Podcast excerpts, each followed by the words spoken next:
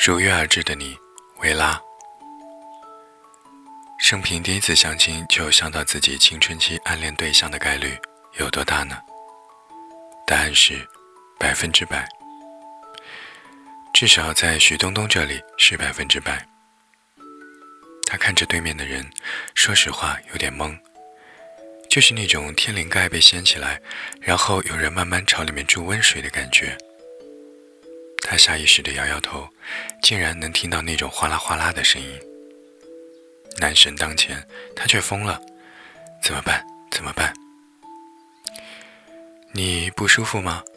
将服务员端过来的柠檬水推到他眼前的时候，男神开口问：“天哪！”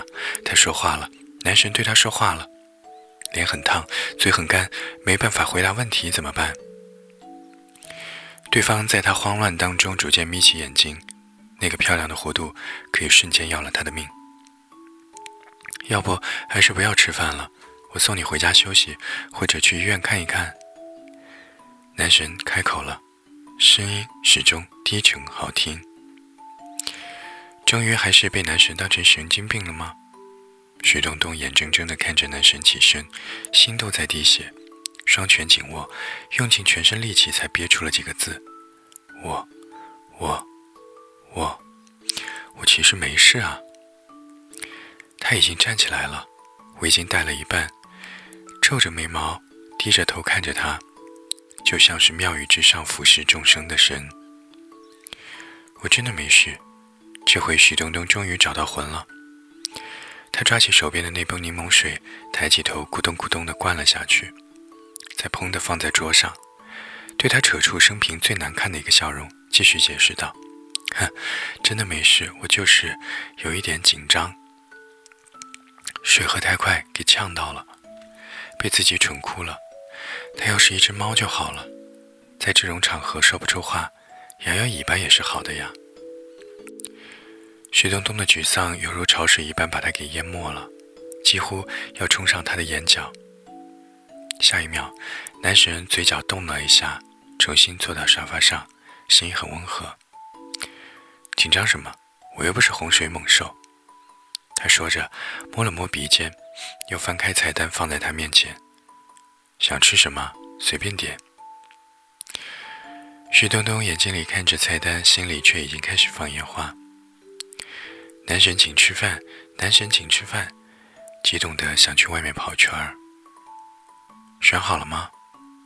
嗯。徐东东这才回过神，发现十分钟过去了，菜单还停留在他给他翻开的那一页。好歹也是电视台的新晋编导呀，又不是没见过明星，你为什么会这么没出息，丢脸丢到姥姥家去了呀？徐东东在心里骂自己，然后抬头看着他。一秒，两秒，第三秒，他默默地把目光移开。看向他身后的某个位置。以前都是在电视上或者是画册、广告上看到男神，已经觉得被撩得不行了。今天这么面对面，再看下去他会自然的。我要这个吧，黑胡椒牛排吧。还以为自己真的冷静下来，但一开口，果然还是无法控制的发出了一连串的傻笑。男神又抬头看了他一眼，别有深意的一眼。吃完饭，他绅士的送她回家。徐东东下车以后，礼貌的对他说：“那么，再见了呀。”他低头低低的说了一句什么，后面的车子在鸣笛，他没有听清。最后，徐东东站在楼道深处，看着他的车开走，觉得自己无比失败。相亲没戏就算了，他居然傻到连张签名照都没有要，以后跟别人吹牛都没有证据，谁会相信他跟男神相过亲？关键是谁会相信男神也需要相亲？在收到男神的消息已经是三个月之后了，他发现自己被男神加微信好友的状态是：先看了一遍申请信息，以为自己是在做梦，于是删了微信，重新下载又装了一遍，新界面打开，那条申请人在，备注几个字：纪凌川，金光闪闪。那个时候，徐东东正好跟好友在看 X O 的演唱会，他随即发出啊的尖叫，瞬间淹没在人潮里。加了他之后，再发信息，双手都是颤抖的。一条打招呼的信息写了删，删了又写，最后还是那边先发来一条：“不好意思，一直在山里拍戏，刚刚才找到信号。”徐冬冬的心在嗓子眼里突突的跳，半晌才回了一个表情。本来想发一个乖巧的表情，结果手头按成了笑着流泪。等他发现的时候，想撤销已经来不及了，因为他在那个表情的下面回复了一个微笑的表情，说：“这么想我啊？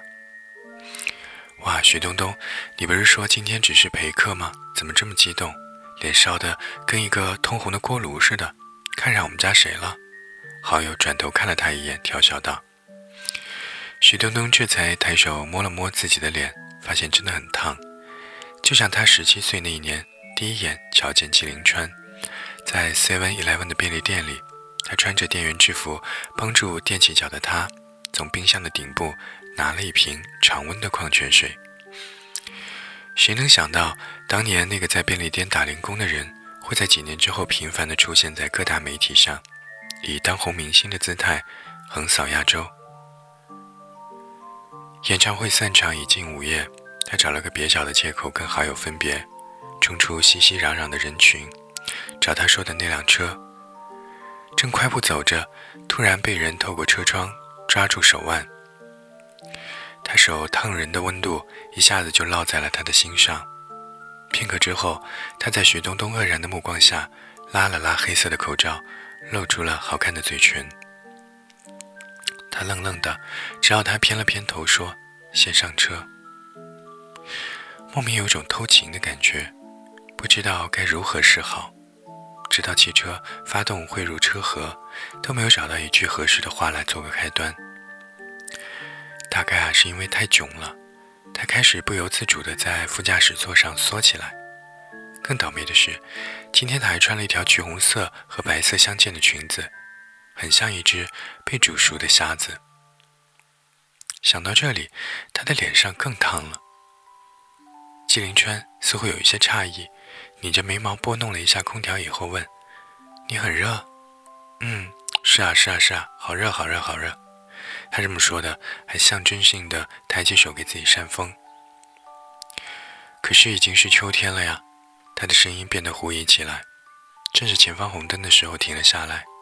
片头仔细看了看他的脸，又伸手在他的额上按了按，很自然的动作，却像是触动了什么机关。许东东感觉自己的脑袋就跟高压锅盖上的阀门一样，开始冒烟了。还好他很快就放开了手，这下许东东真的不敢再轻举妄动，于是试图转移自己的注意力。嗯，男神开车真是开得又快又稳。能不好吗？徐冬冬心想，他不仅仅是个明星那么简单，还有很多的业余爱好，赛车就是其中的一项。他曾经拿到过中国赛车拉力赛第一站的双冠王。路灯如流火闪过，又快到家了。为什么他每次送他回来，他家的路都那么短呢？这一次一定要说点什么呀！徐冬冬在心里给自己加油鼓劲儿。你刚刚杀青，今天回来的吗？他偏头看着他，他只戴了口罩，眼睛的轮廓还留在外面，好看的叫人移不开视线，更别提专注开车的样子，简直帅到没边界了。他低低的嗯了一声，不累吗？他皱着眉头，本着一颗亲妈粉的心说：“至少应该先休息一下吧？为什么这么着急过来呢？”车子停了下来。他家小区外挂着的红灯笼在风中摇曳，空调的温度打得有点高。他挽起袖子，光裸的小臂放在方向盘上，脸确实冲着他的，嘴角扬着淡淡的笑。想见你啊！第一次相亲就跟相亲对象会有好感的概率是多少呢？在徐冬冬这里，可能啊还是百分之百，一切都美好的像梦一样。不，这也许真的就是一场梦。他问过母亲赵女士：“这相亲资源是从哪里找来的？”赵女士云淡风轻地说：“他们公园戏曲社来了一个新票友，听说他女儿单身之后，就插了一嘴，说自家儿子也还没有对象。真要感谢赵女士对于经济艺术的孜孜不倦的热爱，以及她哪个名人都不认识的自发性脸盲症。赵女士对于纪凌川照片的唯一印象就是，小伙子长得挺精神的，就是白了点儿。妈妈，你知道你在嫌弃谁吗？快到春节了，他们电视台开始忙地方春晚，他这个小编导跟在师傅后面学习，经常半夜才回家。可是他一点都不觉得累。因为每一天都能够收到纪凌川的晚安微信。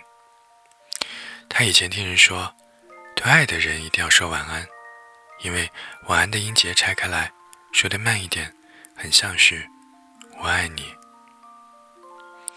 纪凌川当然没有这么想了，不过这毫不妨碍徐冬冬在收到他的微信之后，兴奋的在床上直打滚儿。明星本来就很忙，纪凌川又那么红。日程表一直排到了后年，再见他又是一个月之后了。他从电视台的大楼里走出来，已是华灯初上，有车缓缓地开到他的面前，停下来，后车窗打开，他看到了那一双眼睛，真的就跟他对视了那么一眼，却像是隔空被电击了一样，有微电流刺激着心脏。一瞬间，他又变智障了。傻傻地看着他打开另一边的车门走下来，绕到他的眼前。他为他打开车门，手扶着车门顶端，示意他进去。这么高，这么帅，演技这么好，能力这么强，又这么绅士。徐冬冬一时呼吸困难。这不是媒体捧出来的极品，这是真的极品啊！而他呢，就像是一个刚刚注册游戏的菜鸟。才挥舞了两下拳头，天上就掉下来一个上古神器。每次见到他，心情都十分紧张，所以他就特别脆儿，抬脚的时候踩了个空，差点撞到他怀里。他反应很快的扶住他。许冬冬的耳朵红到要滴血，他真的不是故意的。咦，他身上的味道好清爽，明知道没出息，他还是不由自主的吸了吸鼻子。清爽好闻的肥皂味儿，嗯，不是幻觉，他真的在我身边。车厢里明明很宽敞，他上了车却紧紧挨着他坐，跟他膝盖碰着膝盖，而且好像没有离开的意思。他僵持了好久，才闻到车里的另外一股味道。他把花从后面拿出来，整整齐齐的红玫瑰，大概十几二十朵吧，被扎成了一颗规整的心形。外面是黑色的包装纸，带着小小的金色的 logo。节日快乐，他说：“这是我自己做的。”他皱着眉头看着那花，春节已经过了，所以现在是……他猛地抬眼看他，他手里还拿着那束花，他不动，他也不好脱手，脸上有一丝丝的尴尬和小心翼翼。他是在察言观色吗？不喜欢吗？他还在想着，就被男生给打断了。喜欢，喜欢，喜欢啊！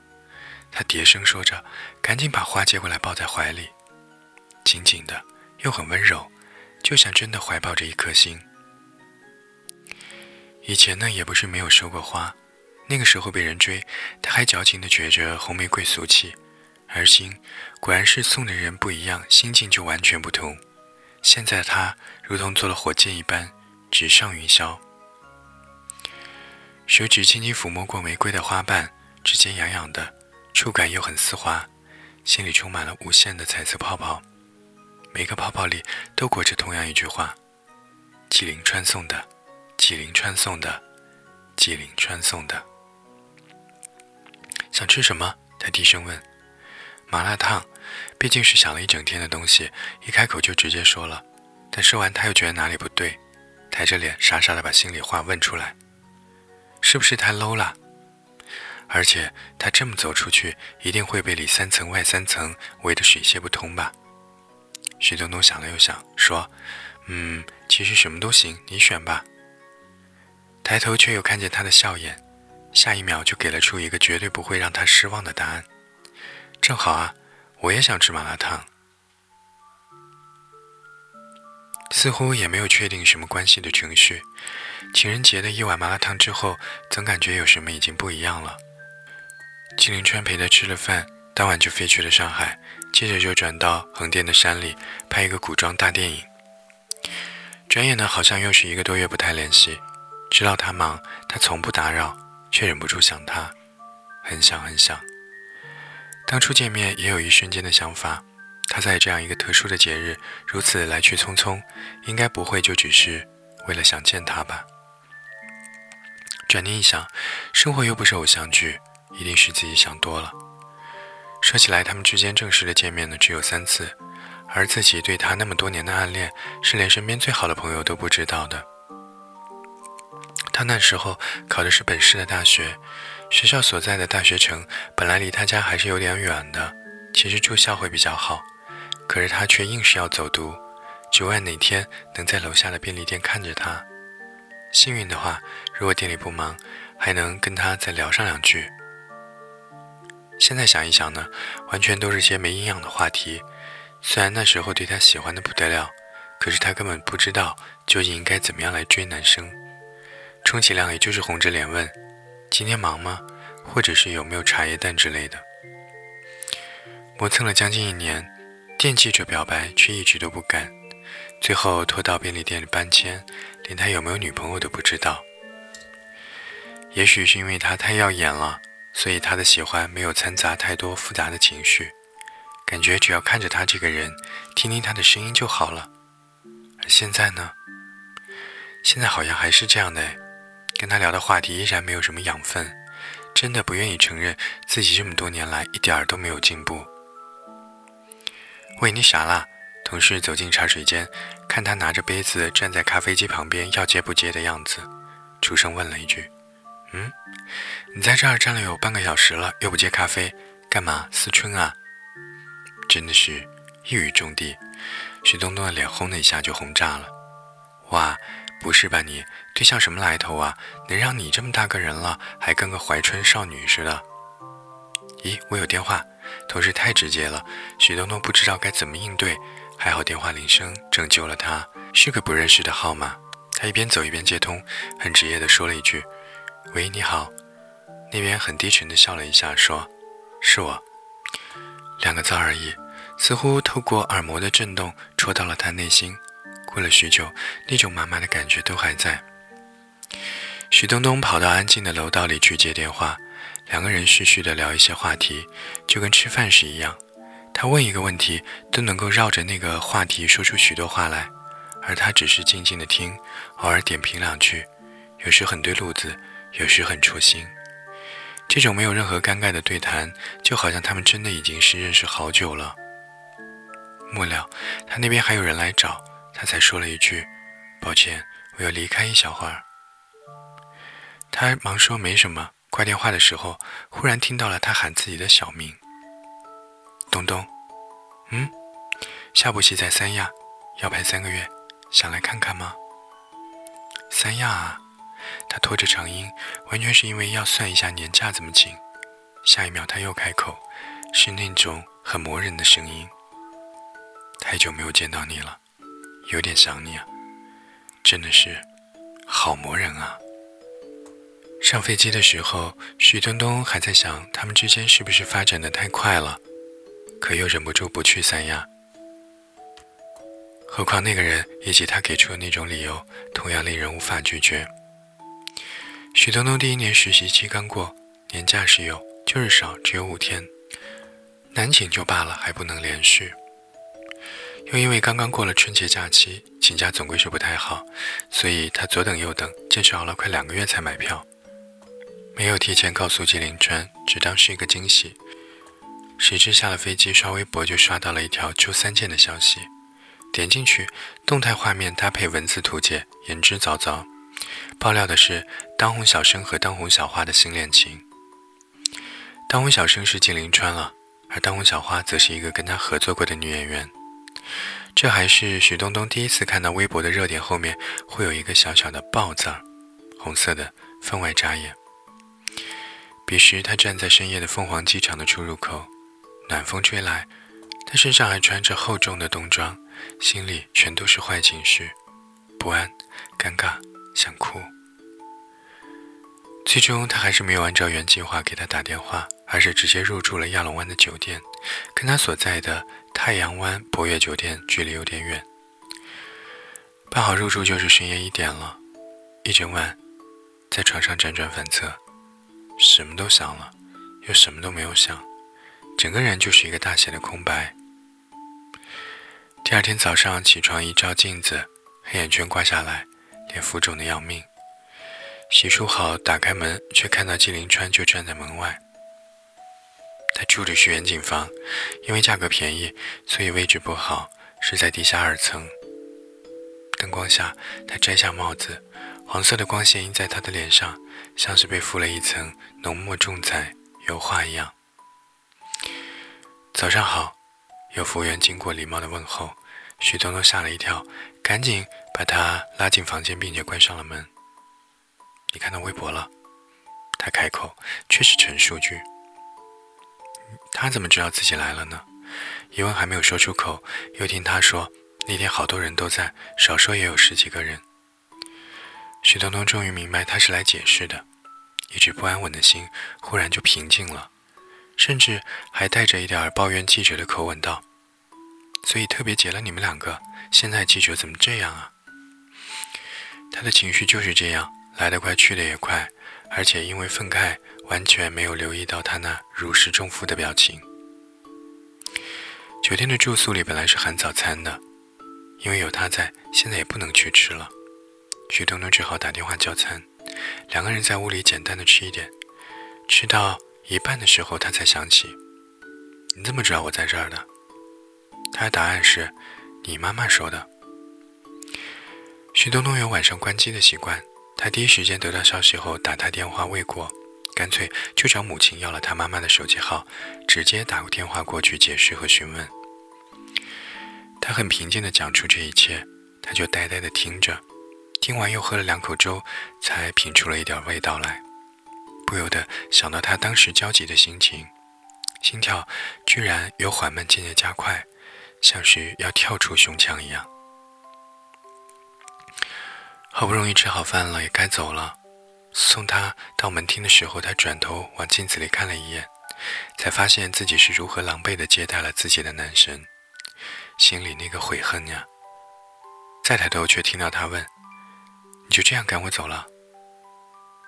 他的眉毛微微往上抬，脸上完全是不然了的表情。下一秒，他眼睁睁的看着他俯身吻了自己的唇，很轻。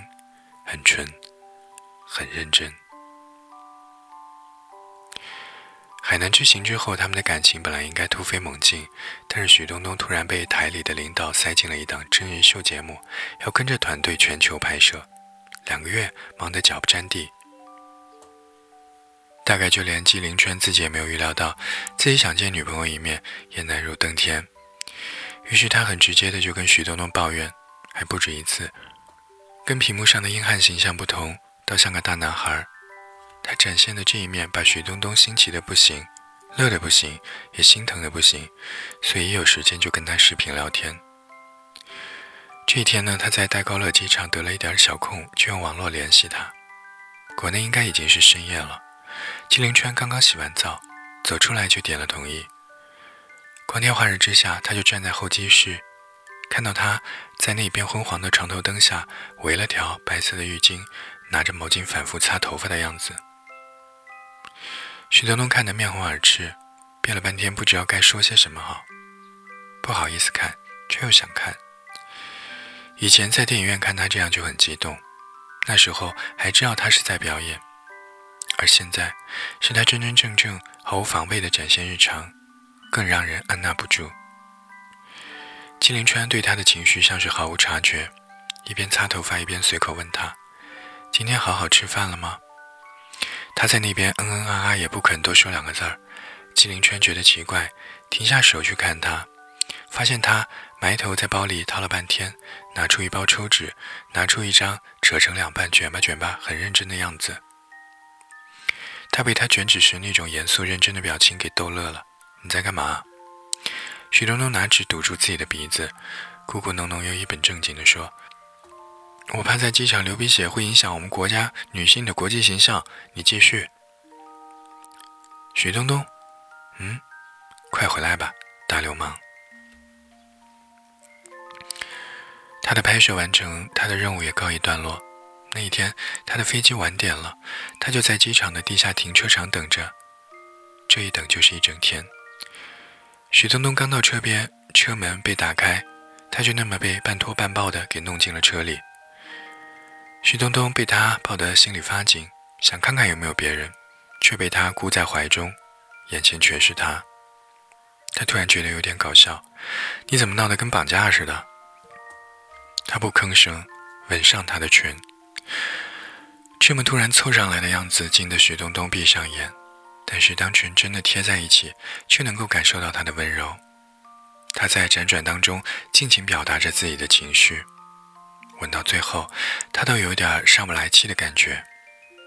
他感觉到了，稍稍退开一点，又重重的含了一下他的嘴唇，才离开。许东东这会儿也没办法注意车里还有没有别人了，被他抱在怀里，胸口起伏的厉害。真是比跑八百米还气喘吁吁啊！他开车一路送她回家，夜深了，小区里没有人。他下车帮她拿行李，两人站定了对视，都有点依依不舍。许东东想说一点什么，又好像找不到什么合适的词语。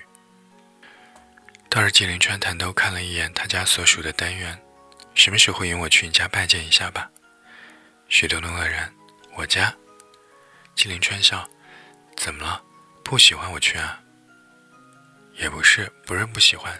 许德龙皱着眉头，不敢看他，低着头嘀嘀咕咕：“是不是太快了呀？”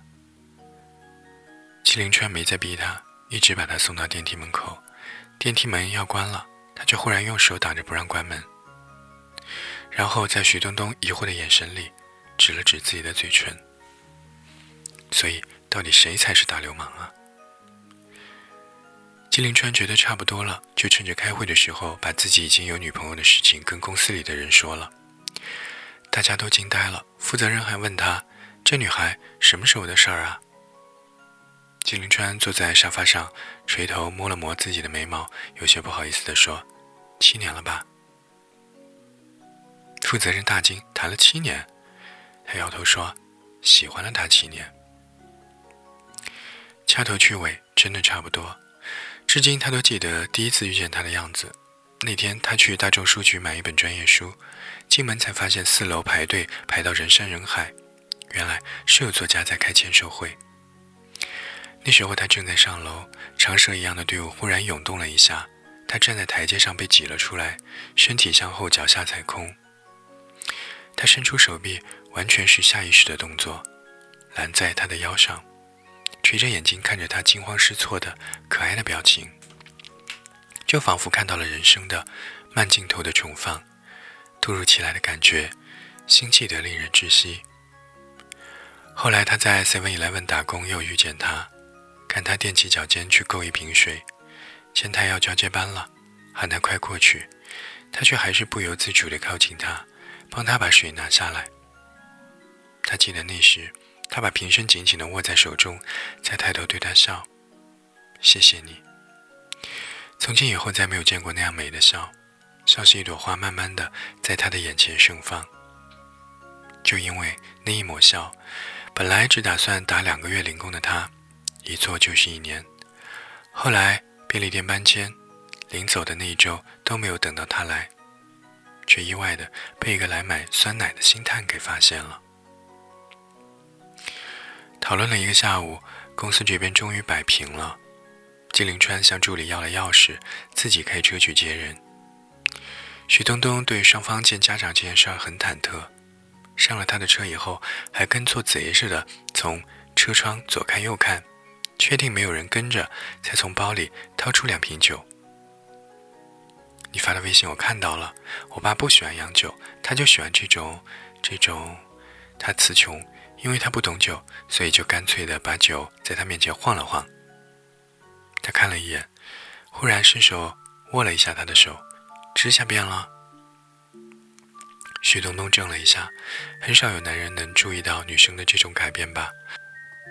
何况他一向喜欢弄这种透明的，上面加两朵小花，不显眼的款式。嗯，这么明显吗？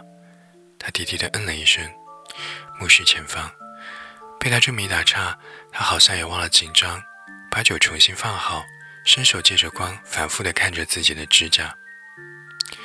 如流星一般不断划过的路灯照射在他翻来覆去的手上，在他的眼前映出好看的影子，撩拨在他的心间。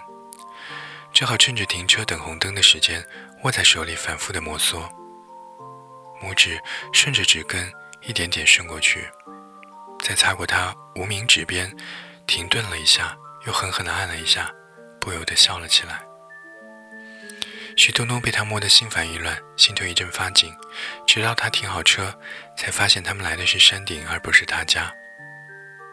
不是约好去我家吗？他问。你记错了，他说着，下了车，绕过来为他打开车门，悟出来他想做什么，也就是那么一瞬间的事，但他又不敢确定，犹豫之间已经被他给抱了下来，推着肩膀。到车子的尾部，人站定，后备箱被打开，里面全都是玫瑰，红色的，微风一吹，香气四溢。徐东东的脑袋嗡的一声，而下一秒，他已经单膝跪地，拿出了戒指。新婚之夜并不浪漫，因为双方父母的意思，他们办了一场极为隆重的婚礼。再加上纪凌川职业的特殊性，几乎请来了半个娱乐圈。两人最后躺在床上四目相对时，都觉得累瘫了。但想起来接下来的事，纪凌川同学又忽然有了力气，可惜被许东东同学拒绝了。他握住那双不太老实的手，翻身看着他：“老公，我们过一个比较人文的新婚夜，好不好？我给你讲个故事吧，暗恋的故事。”纪凌川挑眉：“那男的是谁啊？”徐东东咯咯笑了半晌：“你。”纪凌川嗯了一声，又靠近他一点：“嗯，我好像也有个同款的故事，你要听吗？”这回轮到徐东东惊讶了：“结局是好的吗？”纪凌川笑，凑上前去吻了吻他的嘴唇：“当然。”这世间最美好莫过于兜兜转转回到原点。你如约而至，我美梦成真。